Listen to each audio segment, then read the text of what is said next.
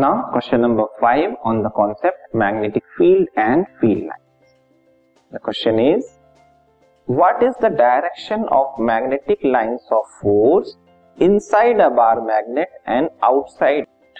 ठीक है ना हमें डायरेक्शन बताना है मैग्नेटिक लाइंस ऑफ़ फोर्स का मैग्नेट के अंदर और मैग्नेट के बाहर ठीक है So the answer is outside the bar magnet, the magnetic lines of force from the north pole and merge at the south pole मतलब बार मैग्नेट के बाहर जो है लाइंस ऑफ़ फोर्स नॉर्थ से नॉर्थ पोल से स्टार्ट होंगी और south pole तक एंड होती है। एक्चुअली एंड नहीं होती, वो अंदर भी ट्रेवल करती हैं, लेकिन बाहर की हिसाब से अगर देखा जाए तो नॉर्थ टू साउथ इनकी डायरेक्शन होती है। ठीक है?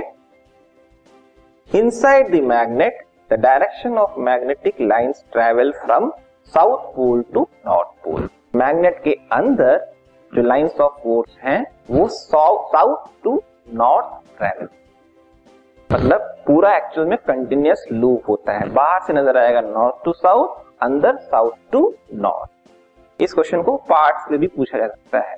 क्वेश्चन पूछा जा सकता है कि magnetic lines of force magnet के अंदर कैसे ट्रेवल करती है। यही बस पूछा। तो आपको बताना है साउथ टू नॉर्थ अगर पूछा है आउटसाइड कैसे ट्रेवल करती है? तो नॉर्थ टू साउथ इस चीज़ का खास ध्यान रखना है आप, ठीक है?